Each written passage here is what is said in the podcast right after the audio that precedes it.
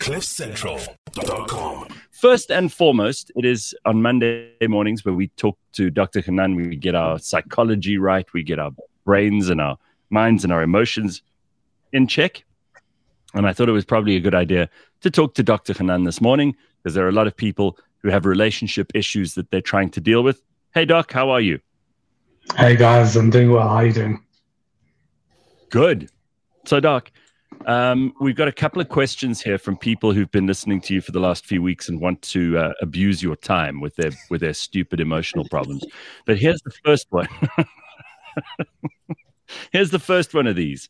Um, and this isn't stupid. This is from Anonymous. A while back, I requested my boss to sign a statement of employment letter for me, detailing the nature of my work, etc. We met for coffee and she agreed to sign it. I then emailed her the letter for her to sign. She recently got a big promotion and emigrated, but still works for the company. I understand my letter may be a low priority item for her to attend to, but it's now been over three months and she still won't sign the thing. After numerous follow ups and email and WhatsApp, I just don't get responses, just the dreaded blue tick. So, what do you do if your boss ignores you?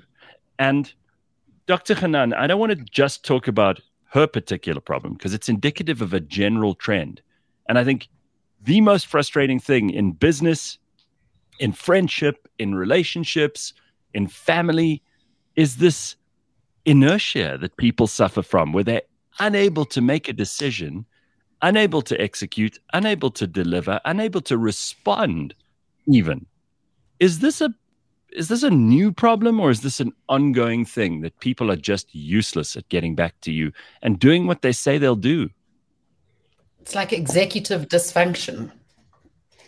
So I'll I'll mention a couple of the fundamental and uh, important principles that are not only relevant for to, to this story, but people yeah. can use it in their own lives as well. First of all, people don't really care about what you need. People just care about what they need. It's all about really me, me, me, and how my needs are being fulfilled. So mm-hmm. I always got to weigh up, well, it takes me time and effort to write you a reference letter or a referral letter. What am I going to have and what am I going to get in return? And to this right. particular emailer, I would say, well, what is the need and why would your uh, employer write you a letter? What can you offer her in return? Because it's all about really giving and fulfilling somebody's need, making it valuable for them to go and give you something in return. And my I follow a couple of basic fundamental, let's call non-negotiable commandments when I ask myself, should I be investing into uh, asking again or perhaps into a greater relationship? First of all, ask yourself, how important is this issue to you? The more important a particular issue to you, the more you should pursue it. The less important a particular issue is, the less you should pursue it. And that, by the way, relates to every relationship.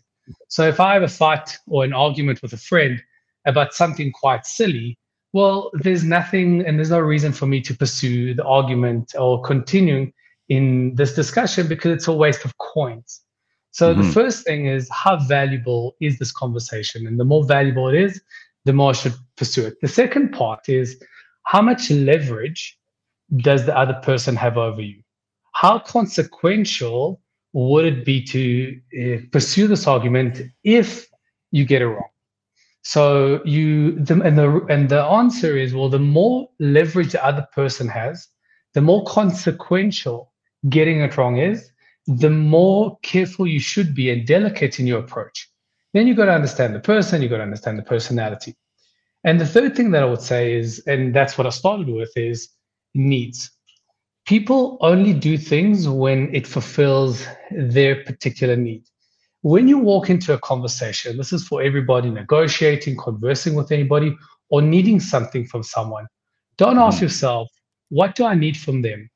Ask yourself, what do they need from me? Because people don't need a lot of what they don't need. They just need a little bit of what they do need. And the moment you can decipher what the other person needs, what he's bidding, what he is bidding or what she is bidding for, you can get them to pretty much do anything. So I'll give you an analogy. If I have not I know, had food for the last seven weeks, and you come and offer me the nicest car uh, on planet Earth, well, I don't care. that I'm I'm not going to give you anything in return because that's not what I need. If you give me mm-hmm. the nicest house, well, I don't care because that's not what I need. I need a little bit of food. And the moment you dangle that carrot, in return, I will do whatever it takes. Think about back in COVID when we were getting the vaccines. Think about the queues of people were locked up in cages, uh, lining up in hours and hours and hours uh, of queues just to get what they needed. The moment you can dangle a carrot, then you can get somebody to do really pretty much anything you want. All right, but if we look at this situation and we're not mind readers, we don't know what this boss's problem is. We don't know why she's holding out on just getting this thing done. Um, people will say there's a power imbalance because she has all the power and she just has to sign this thing. What power does the employee have? So when you talk about her needs as the boss, if you're going to give her any, what the hell can the employee give her in order to get her motivated and incentivized to sign this stupid letter? Well, for me, it would be if you don't know what the other person needs, go and get data. So there's nothing wrong with turning to the employee and saying, Hey, Mrs. or uh, Mr. So and so, I know I've asked you, is anything that I could do to make this easier for you? Is anything that I can do to make it simpler for you? Can I come and drop it off? Can I write it out for you? Can I draft it for you? All you got to do is just sign it. What can I do that the barrier to entry is much lower to make it easier for you to fulfill my need? Mm-hmm. Okay. So, so get data. without sounding right. without sounding sarcastic, of course. Yeah, That's that's the the hard part. And and is there generally um, a, a, kind of inertia, or am I imagining this because I'm tired as a, as a as an individual of not getting responses from people? You know, and I think this is something a lot of people in business will moan about.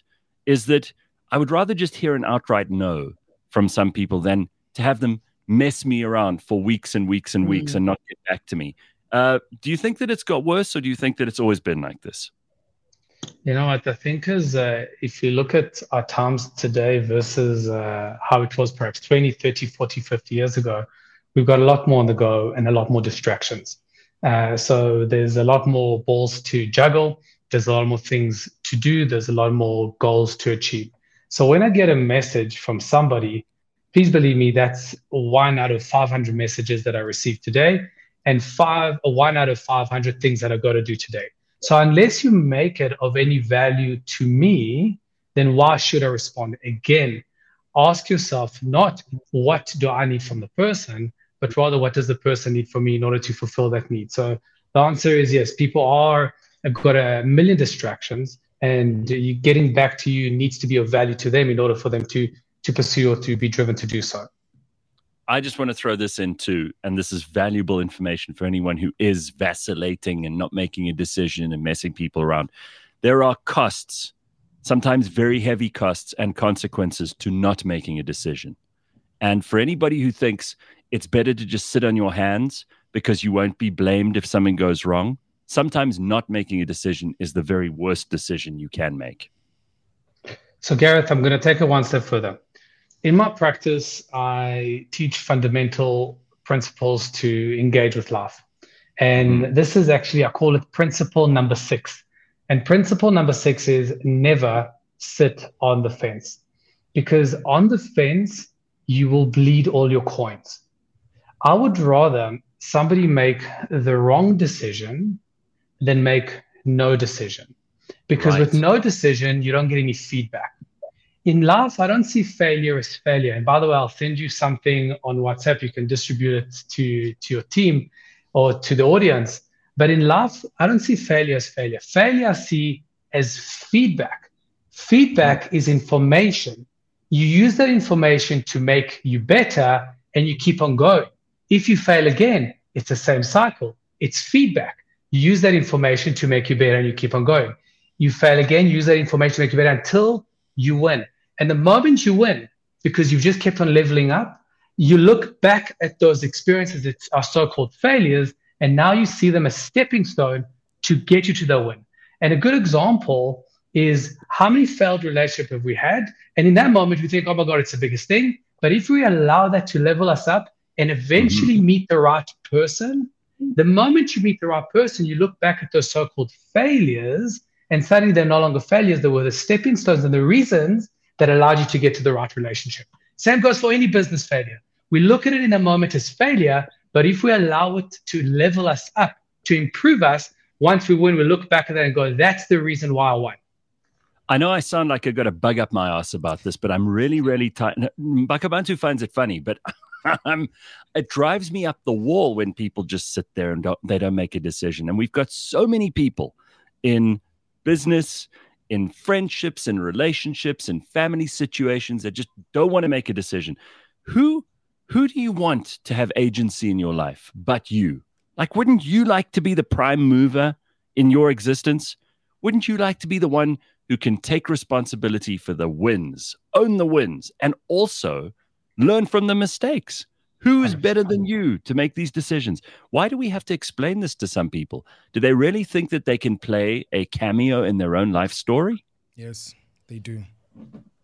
They think they are passive. I don't get it. I really don't. I challenge everybody. I challenge everybody.